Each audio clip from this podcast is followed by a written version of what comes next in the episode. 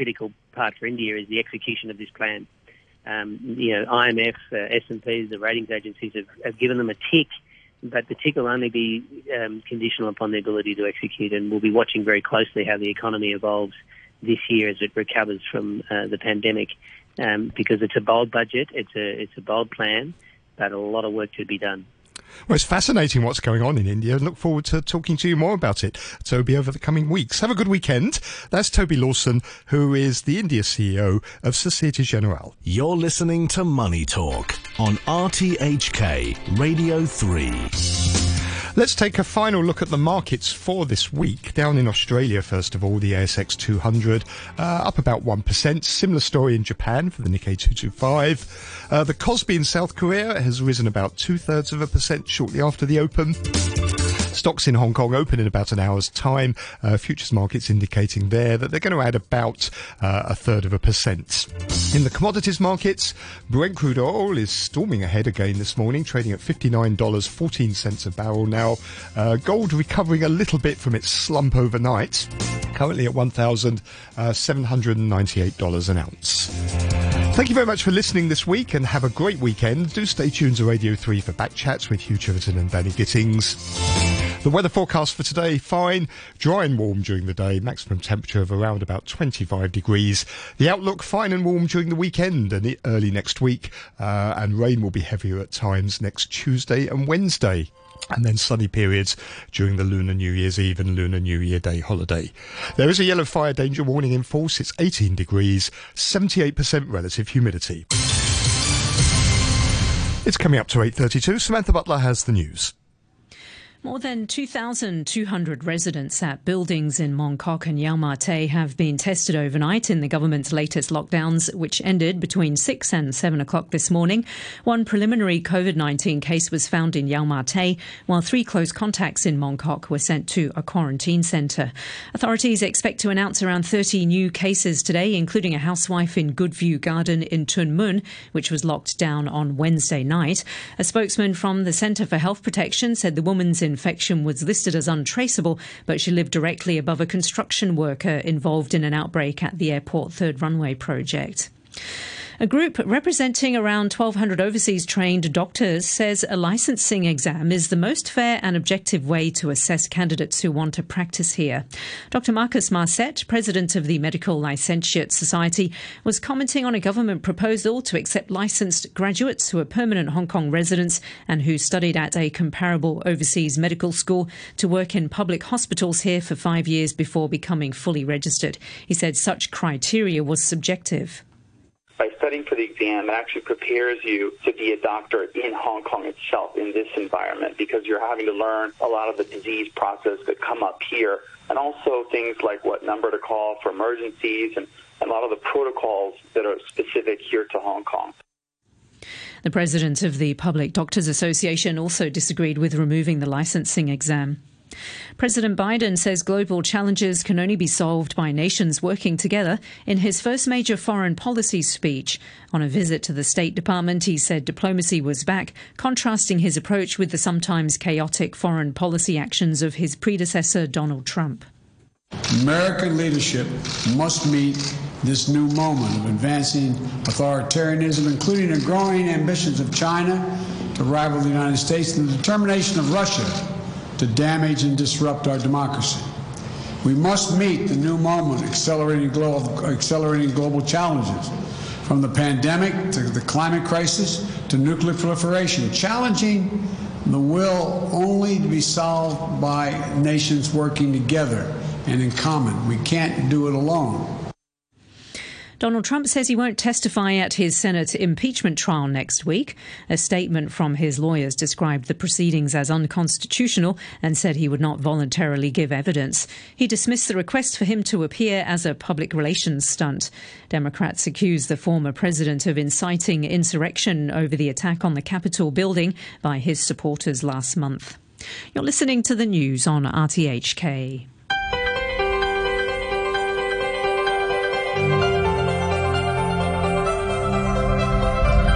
Good morning and welcome to Backchat. I'm Hugh Chiverton, your co-host today. Danny Gittings. Danny, good morning to you. Good morning. We're talking about education today, national security and reopening of schools.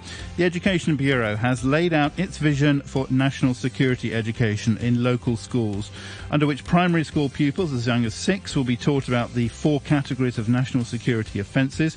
High schoolers will learn that the security law has no impact on rights and freedoms, and the subject will be broached in a variety of classes from Chinese to biology and music.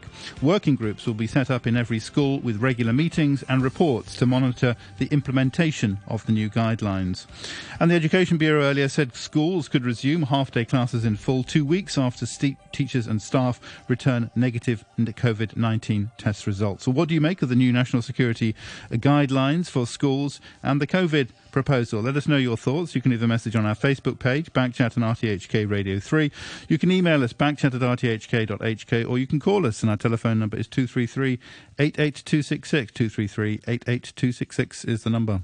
We're joined in the first half of the show by uh, Colin Lai. Colin Lai is the Executive Committee member of the Hong Kong Professional Teachers Union. Good morning, Mr. Lai. Welcome to Backchat. Hi, good morning.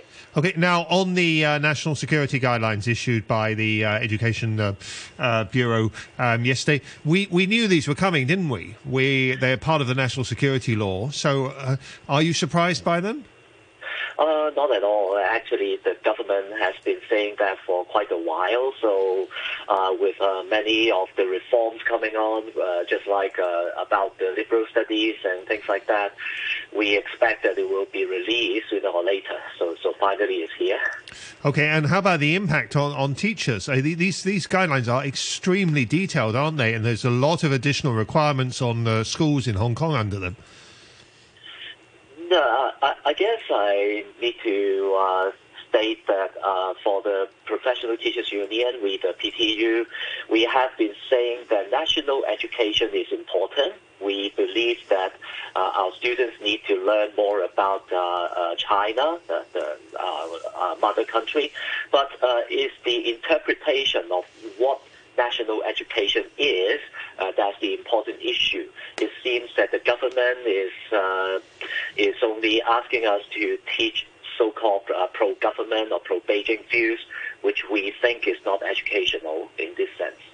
Yeah, they're, they're, they're very they're, they're, very strong rules on that, aren't they? They say that schools should exercise great care about who they invite from out into schools from outside. Um, is it a common part of schooling you inviting outside experts? That that now becomes more difficult, doesn't it? Yes, so that actually is not educational at all because it it would just uh, it's just asking uh, the schools not to invite any guests to come and talk about political issues because that would be too sensitive. Because we know that there's a red line now, but we, we don't know where the red line lies. So so we, we don't know how to define the red line, which is never uh, explained uh, by the government. So uh, for many schools, I think they would just say, okay, so, let's avoid all the trouble. So maybe we uh, ask some of the guests to come to schools to give uh, seminars or talks.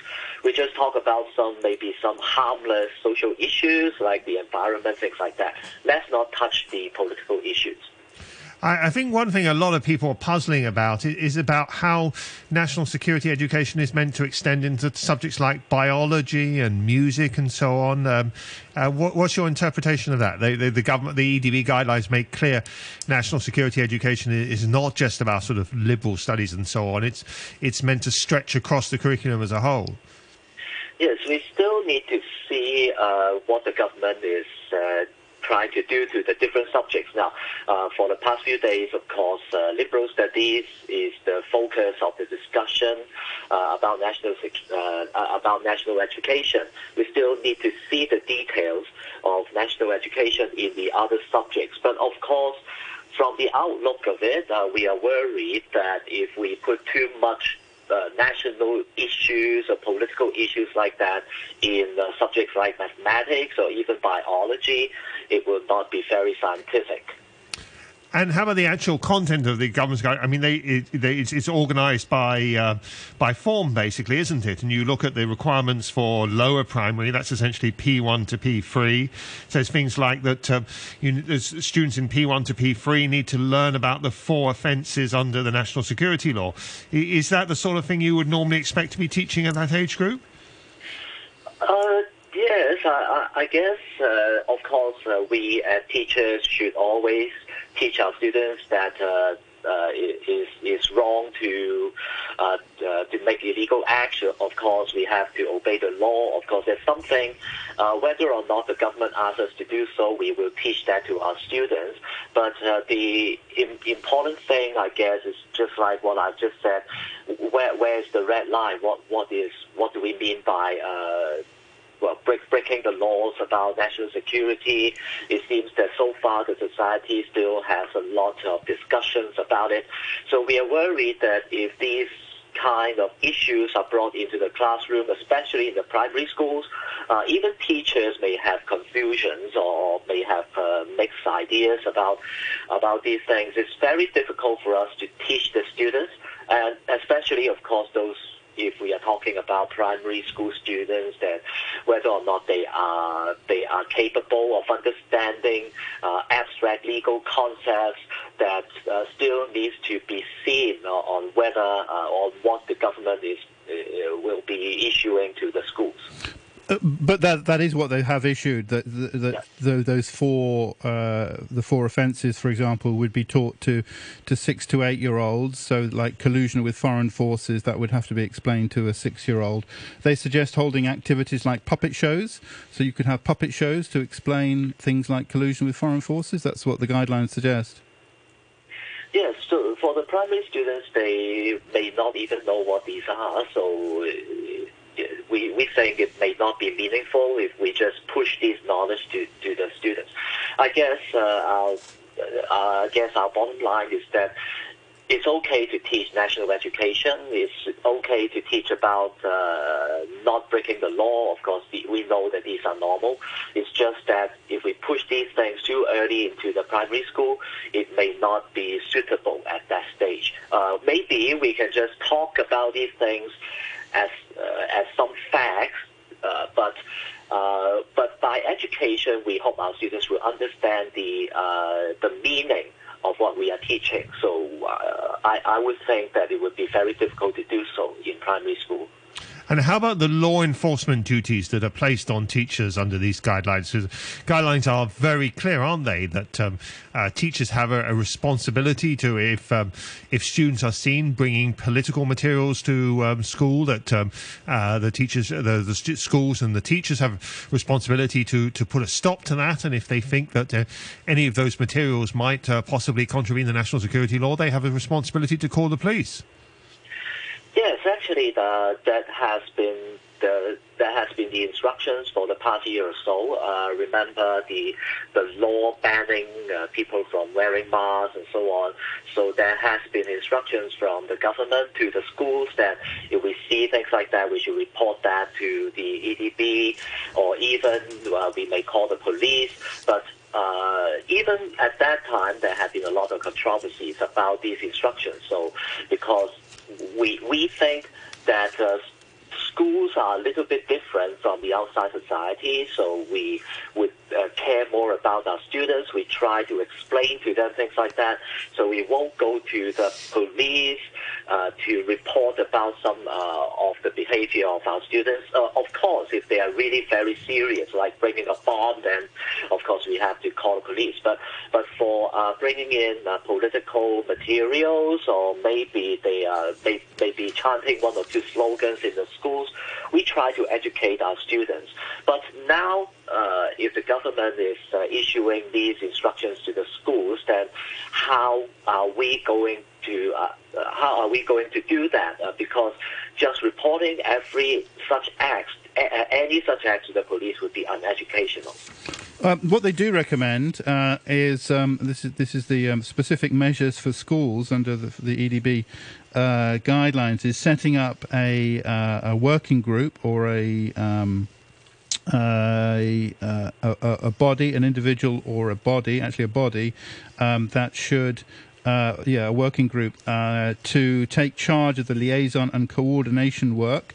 Um, the working group should monitor the implementation of the national security uh, measures and report the progress to the school governance on a regular basis. Um, and schools should assign staff from different areas of work. Uh, and uh, the working group uh, should uh, review the school's current situation, assist the school in planning and implementing strategies relating to safeguarding national security, assist in organising professional development activities related to national security, uh, enhance communication and collaboration among different stakeholders so as to strengthen students' virtue cultivation and the related work on guidance and discipline. I'm just summarising here. Uh, establish and strengthen the monitoring mechanism for regular review of learning and teaching resources, formulate specific strategies and contingency measures to prevent and deal with political or illegal activities permeating the school, continuously monitor the implementation and effectiveness of relevant measures, and report the work progress and submit an annual report to the school governance uh, authorities on a regular basis. So that's what the working group um, should be doing. That's quite a list, isn't it? Yeah, that a lot of responsibilities uh, given to the schools. Uh, but uh, what I've been trying to say is that, of course, the government could uh, put a lot of these responsibilities on the school. They could set up a lot of mechanisms and ask the schools to carry them out. Of course, it's, it's their power to do so, and schools may have to comply. But in a, a school environment, sometimes things are not that black or white. So we can have those groups set up, we can have those regulations, we can there could be a lot of instructions like that. But well, let, us take it. Uh, uh, let's use a, a, simpler case as an example. Let's say uh, for some clear criminal act. Let, us say a student has stolen a wallet of another student. Of course, he's breaking the law. Of course, the schools should have a very clear set of procedure to deal with these issues or these uh, this misbehavior. But we won't directly go to the police right? Uh, in schools, we try to talk to the students, we talk to the parents, we try to educate them. So we hope that they could understand things like that. So sometimes there has to be some gray areas within the schools. So uh, um, I'm just worrying about uh, the the, the uh, instructions just given given by the government, just like what you've described. Uh, how hard uh, the EDB uh, is trying to implement these mechanisms uh, do they allow some degree of discretion in the schools, or they uh, they would blame the school if we don't report any such cases, and so on and so on. That's still uh, yet to be seen. I mean, yeah, yeah. I mean, how can you judge it? I mean, I, I, I gave that list, but that's just a, a, a small part of a 36-page uh, yeah. memo on specific measures uh, for schools. Is that sort of how the EDB works? Do they do that on other issues, and they get kind of ignored to some extent? yes, of course, uh, the schools have to follow uh, uh, some regulations and some, uh, well, we, what we call the Code of Aid, for example.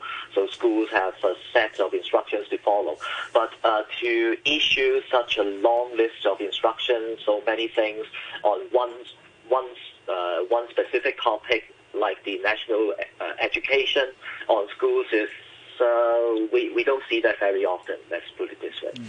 But at the same time, you're not sounding really outraged about this. You're expressing concerns, but you're not saying this is going to be absolutely terrible. You're referring to grey areas. You, it seems that you think schools will find their way of working around, working within these guidelines. Is that correct? Uh, I'm just saying that maybe the government should really define very clearly what, what they want. Okay, so these are instructions but what about those cases that I just talked about? Of course, schools would like to have more discretion, but is that allowed under these instructions or not? So that these have to be very well. It, let's say in the past there there's some kind of understanding between the EDB and the schools that the schools should have some degree of discretion, as I discussed, on other issues like the, maybe some misbehavior, things like that. But uh, on national education issues or even national security issues. Is that another is that another story or, or, what will the government want the schools to do and would will it put a lot of pressure on, on the uh, principals or the founding organizations of the schools that these things needs to be clarified very clearly by the government. I mean, we all know that uh, st- students have been chant- uh, ch- chanting political slogans or in school almost every day. I mean, that uh, it just becomes almost part of even. I've heard students in the in the playground chanting political slogans. Is it really realistic to stop that? Oh, actually, that has stopped for quite a while. actually, uh, partly it's because of the pandemic, so students don't have to go to school, so we are now having online true, yes. teaching. Yeah, but uh, but even even without the pandemic, uh, actually, uh, I, I would say I would say that used to be the case uh, in late 2019, but for most of the most of the time uh, in 2020, uh, there has not been very often in, this, in, in schools about these activities. And will that be rigorously enforced now? If a teacher hears a um, a political slogan being uh, chanted by students in a playground, would, would a teacher normally take? Act? I, I know, of course, you say at the moment you're on online learning, but we did have a period of uh, several months uh, uh last autumn when uh, st- students were back in school. If a, st- a teacher hears a student uh, chanting a political slogan in the playground now, would they normally take action? Actually, for most of that I know of, they already have the set of procedure to deal with issues like that. Uh, for my school, for example, for the school that I'm teaching in, the, the school authority has already uh, instructed the students that have already uh, said that uh, the school should be uh, politically uh, neutral. So do, uh, they, they're asking the students not to bring in these political issues into the schools or arguments into the school. I think, uh, and if there are issues like that, there will be certain procedures to deal with those cases. So I guess for most of the schools, they already have procedures that uh, to, to deal with these issues. So that's why that's, that's what I've just uh, that's what I'm just been saying is that actually the schools know what to do, but now the government is issuing these uh, these these instructions to the schools. So, uh, uh is the EDB trying to uh, eliminate the discretion discretionary power by the uh, by the schools to deal with these issues? So, how, how are we going to deal with these issues? Do we just follow the, the school procedure to deal with it until uh, we get to the point where it's very, very serious, we must go to the police or we must go to the government. Or these are very hard line uh, regulations that if the schools do not comply with any of these, even for the smallest, the slightest offense, that uh, the schools will be punished or things like that that's the that this would be the worry that I that I would have if, if I'm the head of a secondary school.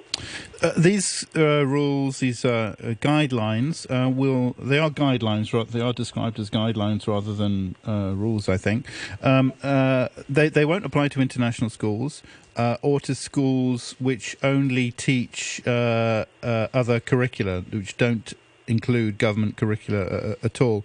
Um, would you expect um, them, those kind of schools, to become more popular?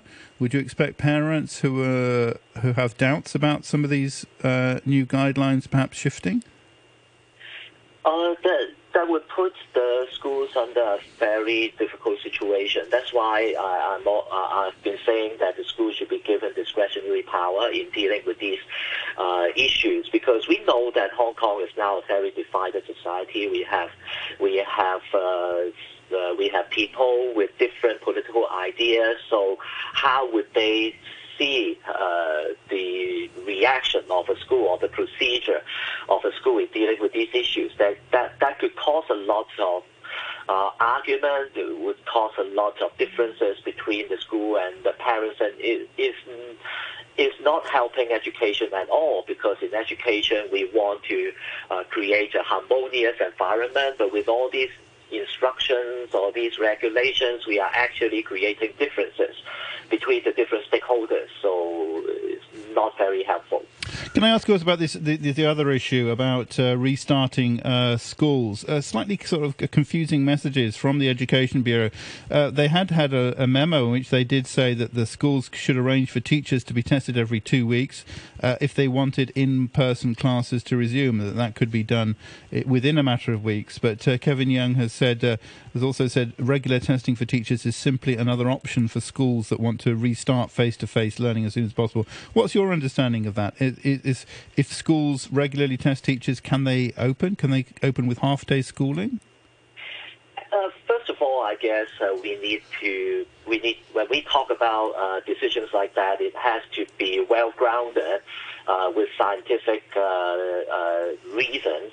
So the the the the uh, suggestion by the uh, by this the, the EDB is not very scientific at all. Uh, we have actually put out a statement, and also yesterday I.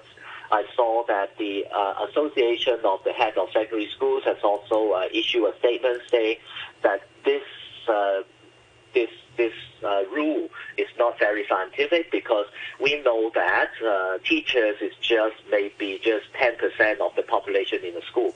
So what's the use of testing just one small group of the school population, but you are missing out the 90% of the of the of the school population. These are the students. So the students may bring the virus into the school. It may make things more complicated. So it is not helpful at all. Uh, at yesterday, also there are many experts from the medical sector. They are all, all also saying that this is not very scientific. So they are doubting whether this is appropriate or not. Okay, here's a com- comment from uh, Neil, uh, who says uh, teachers have a responsibility to protect the health and safety of children under their care. I respect a teacher's right to choose to be or not to be tested for COVID 19. However, any teacher who refuses to be tested should stay home and teach the class by Zoom. Do not put the health of children at risk by going to school. If the school allows untested teachers to return to school, that teacher should wear enhanced PPE, face mask with a face shield, and plastic gloves. This will prevent environmental contamination. The school will need to designate separate staff rest areas and toilets, not allow untested teachers to mix with tested teachers, and disinfect all areas the untested teacher has frequented. These are basic contamination prevention protocols. When my child was tested for COVID 19, it was a very painful experience with the swab being pushed down the back of the throat. Unless this procedure has changed, I would not wish any other child to go through such an experience. Has the Teachers Union checked what sort of test they want to subject their pupils to? Moving forward, when the vaccine is available, teachers should be given priority. Again, respect the individual teacher to be or not to be vaccinated. But the school should respect the parental right to request the school not to let unvaccinated teachers conduct face to face lessons unless in full PPE. That comes from Neil. Uh, do you want to respond to that? Yes, I totally understand. Uh, yes, I totally understand the uh, con- the the the, the uh, consideration of of uh, of him or her. So uh, but uh, it will create a lot of logistical problems for the school. So uh, yesterday, actually, uh, one of the interviews of the uh, school principals on uh, TV news, one of the principals said uh, it's very difficult for the school to force all the teachers to undertake the test because it's not included within their authority to do so. So, if what about if one or two teachers are, are not willing to take the test? And to define the teachers who have taken the test or those who have not. Uh, so those who have not taken the test should stay home and do Zoom teaching, online teaching. It would create a lot of uh, logistical problems as well. So we have to come back to the to the to, to the scientific basis. So if uh, uh if everybody within the school population is going to take the test, then of course it would be safe, all right? But it would be impossible to do so because we are talking about uh, thousands or uh, thousands and thousands of students uh, every two weeks, so that would not be very feasible. So, so, but but if that's the case, and we are just testing the teachers. It, is not very scientific. So we, we are actually creating differences between the teachers and, and the students and between the schools and the parents. right? Because uh, it seems to be stigmatizing the teachers that ah, you, you must be carrying the virus. If if uh, if we have any uh, cases in the school, it must be because of the teachers. Things like that. We we, we don't want such a label to be put on our shoulders. Hmm. Well, Colin Lai, many thanks for, for joining us, Executive Committee member of the Hong Kong Professional Teachers uh, Union. Uh, we're going to be joined by uh, other uh, educators after the news at nine. We want to hear from you, uh, parent or student or interested uh, observer. Drop us a line, backchat at rthk.hk with your thoughts on national security education and getting back to school uh, amid the COVID pandemic. Uh, the weather now before the news at nine o'clock. It's going to be fine, dry and warm. Uh, maximum temperature today about 25 degrees. There's a yellow fire danger warning and an air temperature now of 18 Celsius. The relative humidity is at 76%. On Russia and defend our vital interest and our people. You're listening to the news on RTHK. Welcome back. This is Back Chat on a Friday morning with Danny Gittings and me, Hugh Chiverton. We're talking about uh, education. We're talking about uh, national security education, and also talking about reopening the schools or bringing bringing pupils uh, back to uh, schools from uh, online learning with uh, the proposals on those issues. what do you make of them? We want to hear from you. Backchat at rthk.hk. Our telephone number two three three eight eight two six six is also our Facebook. some comment on Facebook on the issue of COVID. Uh, Dipali says half day definitely not enough uh, because the the uh, proposal is to uh, resume half day schooling. Uh, Dipali says taking into consideration travelling time and school bus fees, it's not justifiable. Nigel says testing every three to four days would seem like a better idea. And Jess says, how about the government get their act together and prioritises vaccinations for teachers and students across the entire education sector? Uh, uh, get it done, uh, says Jess. Um, thanks for that. And uh, on the issue, on the uh, uh, related uh, issues, S says, why is the government only targeting residential units for lockdowns and testing, even when some clusters are found elsewhere, like in the airport construction project? The work there should be stopped for some time and everyone should be tested. that's from S. Joining us now for the second half of the show, we have uh, Ip Kin Yuen, former education sector lawmaker, and uh, Mervyn Cheung. Mervyn Cheung is the chair of the Hong Kong Education Policy Concern Group. Uh, good morning, welcome to Backchat. Uh, Ip Kin Yuen, let's go to you first. Uh, Ip Kin Yuen, your, yep. your, your, reaction to uh, yep. the national security guidelines uh, issued by the, or national security teaching guidelines issued by the EDB yesterday? My, my initial no re- reading of the uh, documents, I have a few comments. Firstly, I think we need consultation.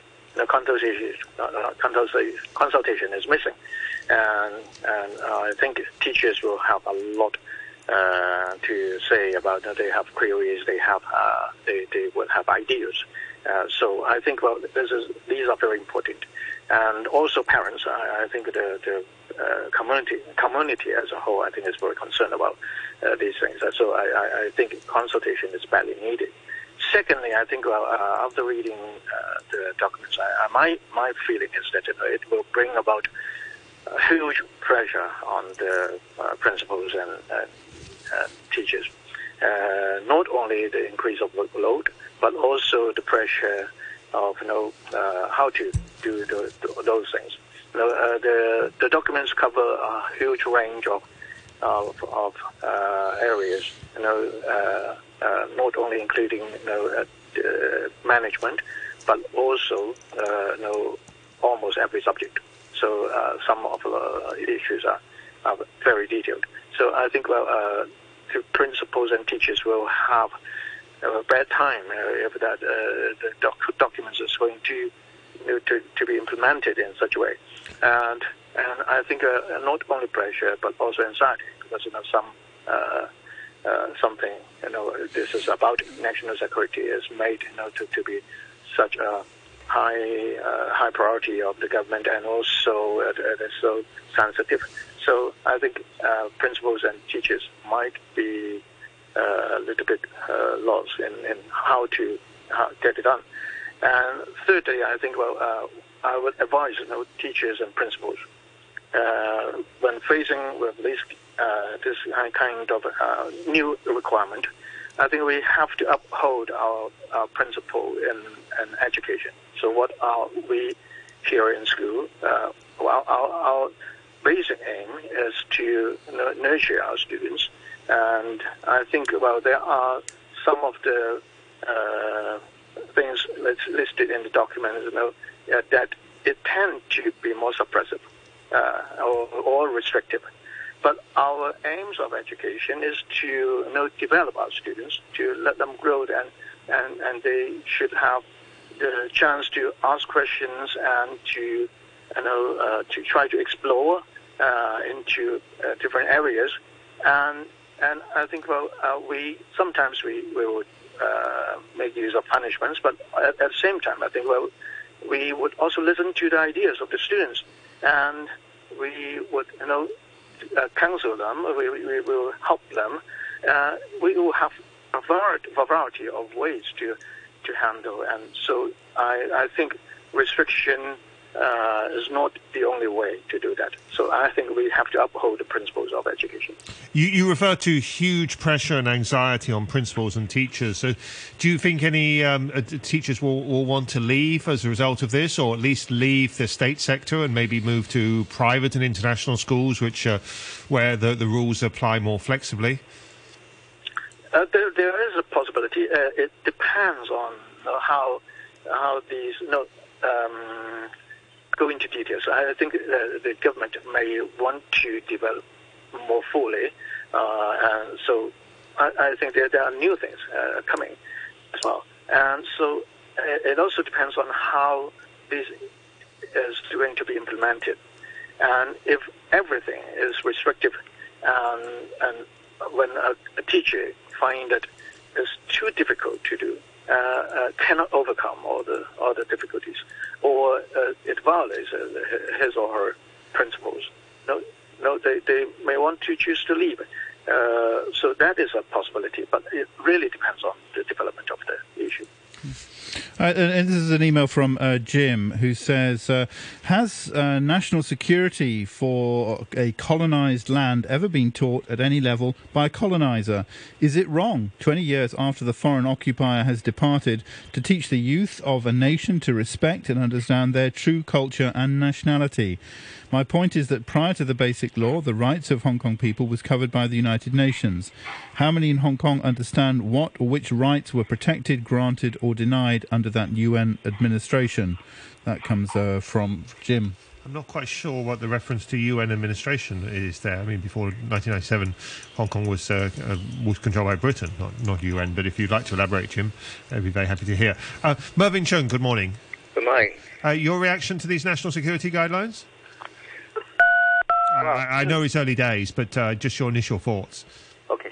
Uh, well, uh, well, now that the national security legislation has become a reality in Hong Kong, uh, well, we should move to the stage of uh, of uh, seeing seeing to its implementation, and in, in, terms of education, how how it should be instructed fairly, smoothly, and effectively in schools.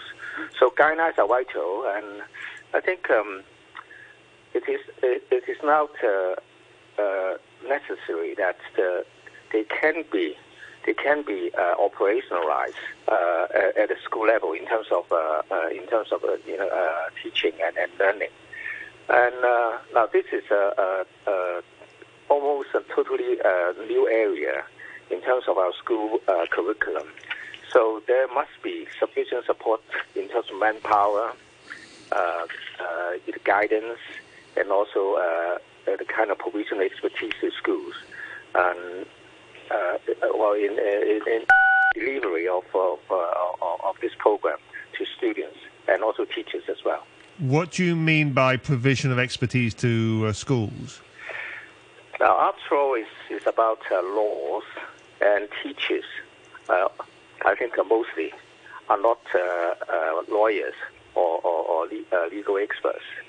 So in uh, in delivering such a uh, education to students, they I think uh, they don't have a, a, very solid base in terms of the knowledge and also in terms of methods of doing so.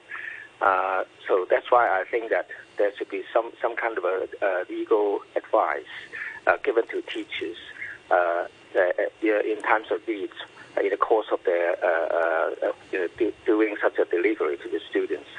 So I think instead of just asking schools to do it, at the bureau level, can there be a section of people with with uh, related uh, expertise uh, to be set up to help schools in the provision and implementation of national security legislation and and, and, and the related legal elements.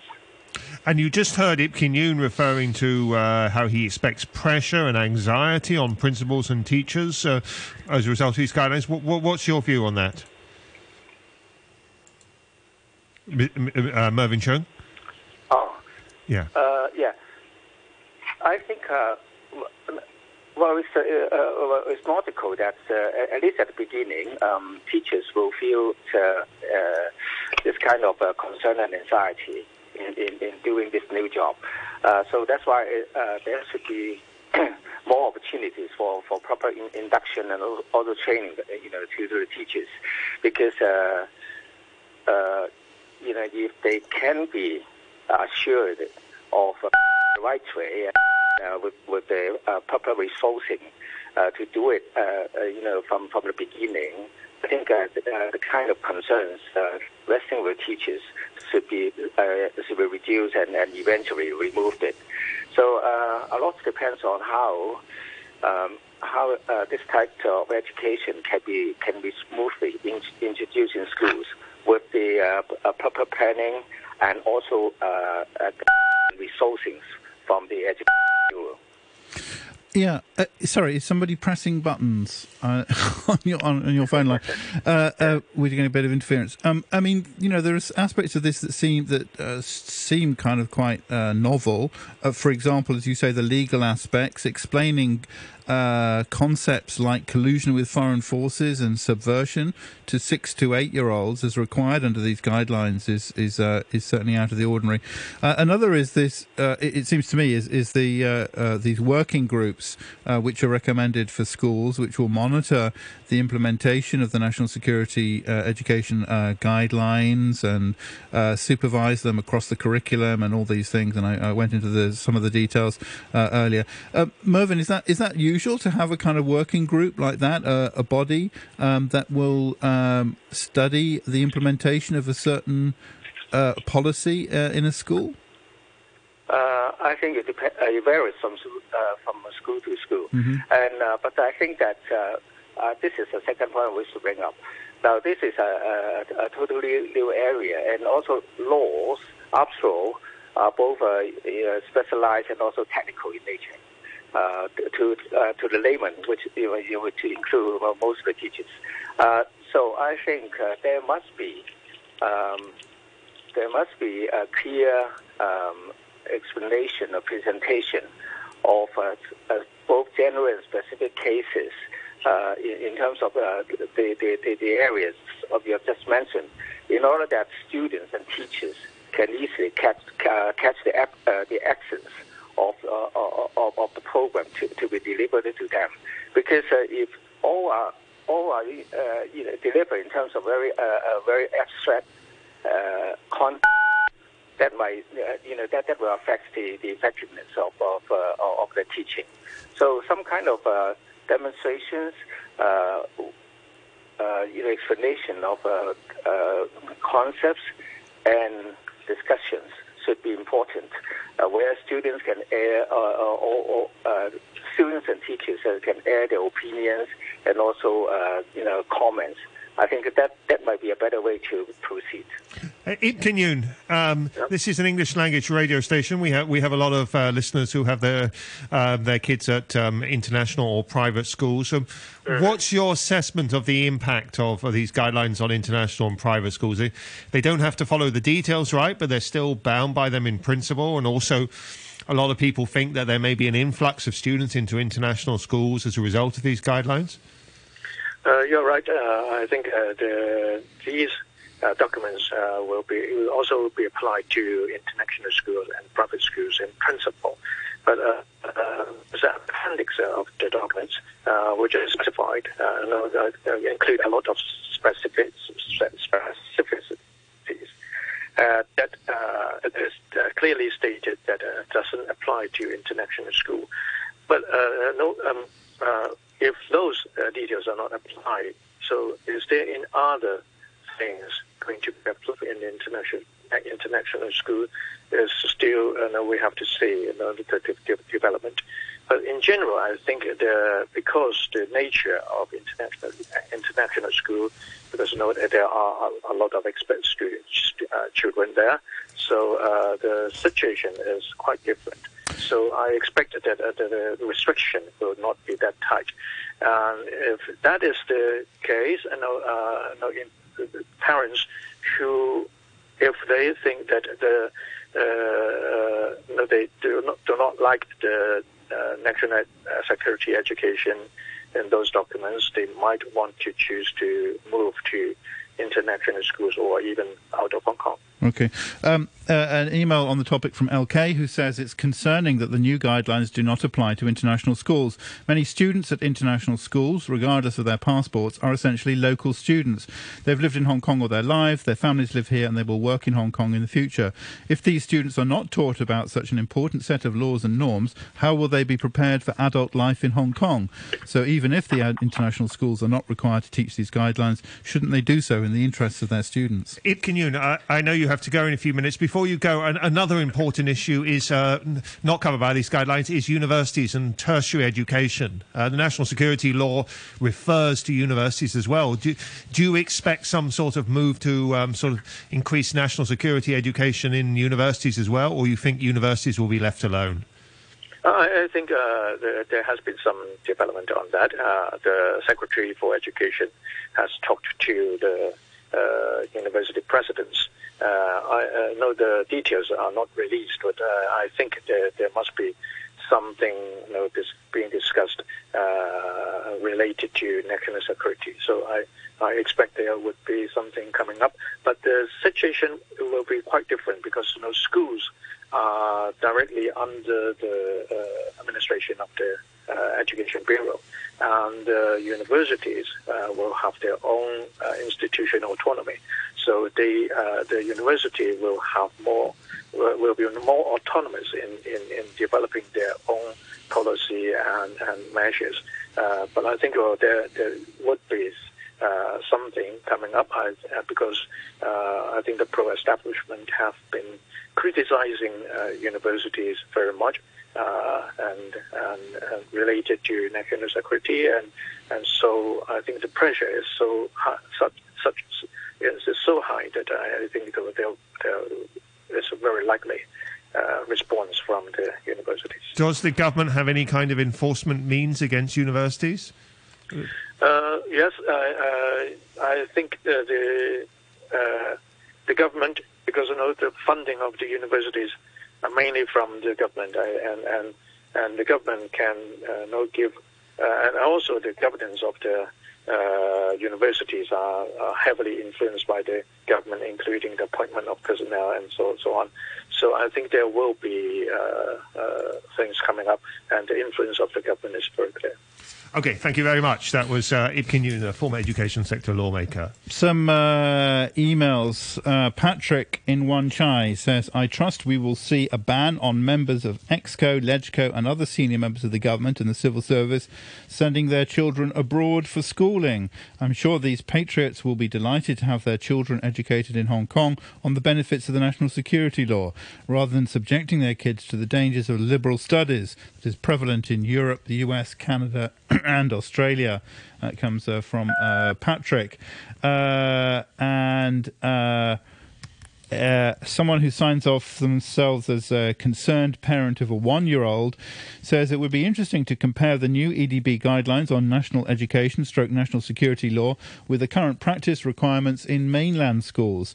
Setting up of cadres, international committees, and much of, I'm sorry, internal committees, and much of the other content seems very much in line with standard Communist Party practices in China and previously in the Soviet Union, East Germany, etc. Article 5 of the Basic Law seems just empty words these days. Quote, the socialist system and policies shall not be practiced in the Hong Kong Special Administrative Region and the previous capitalist system and way of life shall remain unchanged for 50 years, unquote. With respect to using puppet shows to illustrate the application of the national security law, playing videos of LegCo, Chief Executive and Secretary for Education should be sufficient. that's, I just got the joke. Sorry. Uh, that's uh, from, as I say, the concerned parent of a uh, one year old. Thank you very much indeed uh, for that. Uh, and uh, Bowen says law professors and lecturers in my days as a law student uh, commonly advised parents and prospective law students not to study A level law uh, for the same reason that architecture lecturers were commonly known not to recommend A level technical drawing to prospective architecture students. The idea was that law was a difficult subject and having A level students aged 16 to 18 uh, study criminal, tort law, and so on would result in the implant of misconceptions about these difficult subjects in their brains. That logic that logic should apply even more to compelling primary school students to study complex constitutional and national security law. The section on the four national security offences alone runs up to eight pages in its English text. That comes from. Hugh, uh, I, I have to uh, agree with Bowen there entirely. I, as a, um, a tertiary level t- uh, teacher of um, these subjects, I struggle to teach uh, things like subversion and explain them at tertiary level. I, I really dread to think trying to teach them to six year olds. I just don't know how you can meaningfully, such complex concepts, how you can meaningfully uh, teach them at that age. Uh, Jim uh, ha- has come back. Uh, we were asking earlier about the, uh, the the role of the United Nations. Jim says under the occupation of the Chinese territory of Hong Kong, the rights of residents of Hong Kong were generally covered under the United Nations uh, International Covenant on Civil and Political Rights, the International Covenant on Economic, Social and Cultural Rights, and International Labour Conventions. Three bodies were involved in the 13 year evolution to the return of Hong Kong and the Basic Law, which guaranteed the right of all residents of Hong Kong. Britain was an occupier, not a sovereign. That comes from Jim. Uh, Mervyn Cheung, in the, the remaining time, let's uh, switch to the other important topic involving schools right now, which is uh, resumption of um, face to face teaching. Um, The Education Bureau seems to have got itself in a bit of a mess, hasn't it, about the issue of um, testing of teachers? Uh, now, I think uh, let's put it in in the, in the Western world. Um, many countries uh, are rolling out their COVID-19 vaccination programs for school teachers uh, as one of the priority groups uh, uh, for receiving inoculation.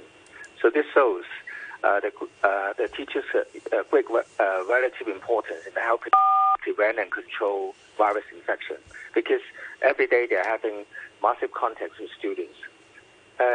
So, in my opinion, it's always good that teachers and staff are able to have a virus testing. But the question is uh, whether it should be done once every two weeks is a matter for schools uh, to decide, uh, taking into account the uh, well, the views of uh, school management, teachers and staff, as well as parents.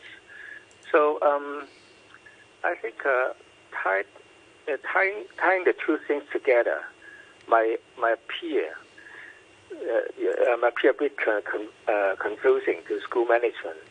So uh, there, you know, there, there, there is the need for, for the bureau to to make further explanation, especially uh, by giving medical evidence and also views of, of health experts. What do you expect most schools will do? Of course, there's going to be huge pressure on schools from parents who want schools to resume and saying, why can't if, if you're allowed if you test your teachers, you can resume. Um, why, why why don't you test your teachers? And uh, at the same time, presumably school principals in a very difficult position because they don't want to for, or, or pressure their teachers uh, in, in make them feel compelled to be tested. Yeah, uh, I think. Uh, I, guess uh, most schools have, probably not uh, decided on, on the issue yet because uh, the issue would need to be referred to the school management committee for, for, for deliberations.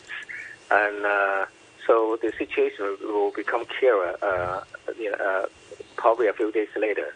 But uh, as I've just mentioned, um, the school community is quite a complex setup. Um, there are different stakeholders who who might have different interests in, in, in schools, there, there you know, there's a school management committee consisting of uh, quite, quite, quite, quite a number of people from different backgrounds and, and professions. And then uh, we have the, uh, the, the school administrations, like uh, school principals, vice principals, and also the, the panel heads, and then the uh, and then the teachers, and also the office staff, uh, parents, and students.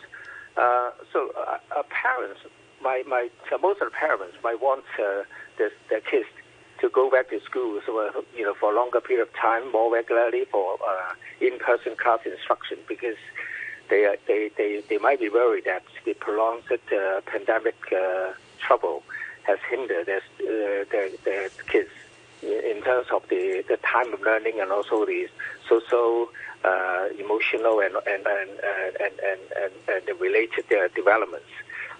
And uh, like yesterday, when, when, when this uh, class resumption plan was announced, some school principals have voiced a concern that uh, it might not be the right time for, for classes uh, to be resumed because uh, every day we still have uh, double digit uh, in, in, uh, in, infection tally.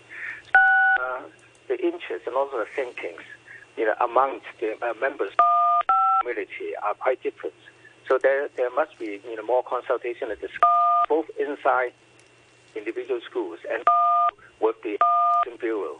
So I, I hope that uh, eventually there can be a on, on, on the right track forward. Okay, uh, we, we, are getting beeped off the stage. Uh, many thanks for, for, for joining us, uh, Mervyn. Uh, Mervyn Cheung, there, as chairman of the Hong Kong Education Education Policy Concern Group, earlier also speaking to uh, Ip Kin Yuen, the former education sector uh, lawmaker. Thank you uh, very much indeed. more comments. Jay says it was being more efficient to have a school lockdown while the swab team go in and test everybody as opposed to wasting the time of individual people going all over Hong Kong to get uh, tested. Jay says another huge uh, job creation. This is, I think, on national security. Uh, another huge job creation scheme, more work for teachers, sucking children into politics as opposed to rejecting them from politics. Before Hong Kong was nurtured into business, business, business, and now we're being sidetracked by uh, politics. Uh, Matthew says uh, the government is spending our money running one of their classic, condescending, low IQ community service propaganda announcers this morning on RTHK, telling us to get vaccinated. Yet they, together with their new opposition free LegCo, have failed to get a vaccine program up and running. Presumably, this is because it would hurt Beijing's feelings and unpatriotic to start the program without a mainland developed vaccine included. Perhaps the failure to get a vaccine program underway could also be because all their energy is going into frantically ramming through things like this new education policy, which is going to force a generation of families with young children to leave Hong Kong, or at least leave the government education system. I know one middle of the road family with young children who's decided to move all three generations overseas because CCP interference in the education system was their bottom line. No doubt there are more. That comes uh, from uh, Matthew. Uh, CW says it seems totally irrational to me to test teachers only and not students. Why do parents think teachers will carry the virus, but students uh, will not? Uh, and uh, one more comment, uh, a couple more. Hang on, here's the one from Mike, who says 1997 was a joint declaration. How does that differ from a treaty? It was explained to me that Britain declared they were leaving and China declared they were taking over. Is that breaking it down too simply? You got that right, Mike. That's exactly what the joint declaration said. Okay. And uh, finally, Johnny says, We always have RTHK3 on in the office in the morning. We very much enjoy Hong Kong Today, Money Talk, and Backchat. Some of your regular listeners, such as Mike the Trump Lover, my colleagues have given him the name Rambo Mike, though I'm not sure why, and the eloquent but rather long winded Bowen are usually interesting participants. We have a bowl in the office in which I have to put $20 every time Aussie Matthew from Lamma mentions the word CCP. The money is for staff coffee. The bowl is now overflowing with money, such as the predictability of Matthew's emails. My staff are happy because they keep getting free coffee at my expense. But my funds are being depleted. TGIF. That comes from Johnny, who's just had to pay up another twenty dollars. Uh, I think.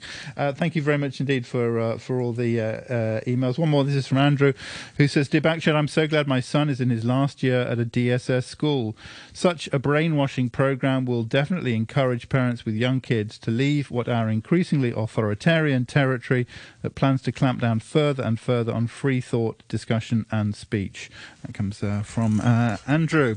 Uh, thank you very much indeed, Danny. Thank you very much indeed. Here's the weather before we go. It's going to be fine, dry, and warm. Temperatures up to 25 degrees. The outlook fine and warm during the weekend and early next week. Some mist in the morning and at night, and the rain heavier at times next Tuesday and Wednesday. Sunny periods on uh, Lunar New Year's Eve and the Lunar New Year. 19 Celsius now. Relative humidity is at 73%. Have a good weekend. I will help fight the virus. I will protect Hong Kong. The government has launched the Leave Home Safe mobile app for everyone to download and keep visit records. Use the app to scan QR codes of venues taking part. Press the Leave button when you leave. Visit records will only be kept in your phone. If you went somewhere visited by a confirmed patient around the same time, the app will automatically alert you and give health advice. Use the app together. Feel at ease when going out. Let's fight the virus. Scan with Leave Home Safe. 9.33, the news now with Samantha Butler. Former education sector lawmaker Ip Kin Yuen says he's astonished that guidelines imposed on schools about the national security law were done without consulting the public. Under the guidelines, students as young as six will be taught about national security, and school management will be required to stamp out behaviour that violates the law. More than 2,200 residents at buildings in Mong Kok and Yau Ma Tei have been tested overnight in the government's latest lockdowns, which ended between 6 and 7 o'clock this morning. One preliminary COVID 19 case was found in Yau Ma Tei, while three close contacts in Mong Kok were sent to a quarantine centre. And a group representing around 1,200 overseas trained doctors says a licensing exam is the most fair and objective way to assess candidates who want to practice here. Dr. Marcus Marcet, president of the Medical Licentiate Society, was commenting on a government proposal to accept licensed graduates from comparable overseas medical schools who are permanent Hong Kong residents to work in public hospitals here for five years before becoming fully registered. He said such criteria was subjective. I'll have more news at 10 o'clock. It's time right now on Radio 3 to say good morning to Phil Whelan and his guests on the Morning Brew. Hello. Hello, Phil. How are you? Not too bad at all. Good morning. New York spotted. Hello. You never Facebook chat with me, Phil. Good morning. He's got the Tom and Jerry type violence. It's a great experience if you just want to get a bit of zing. On your radio and live online, this is the Morning Brew.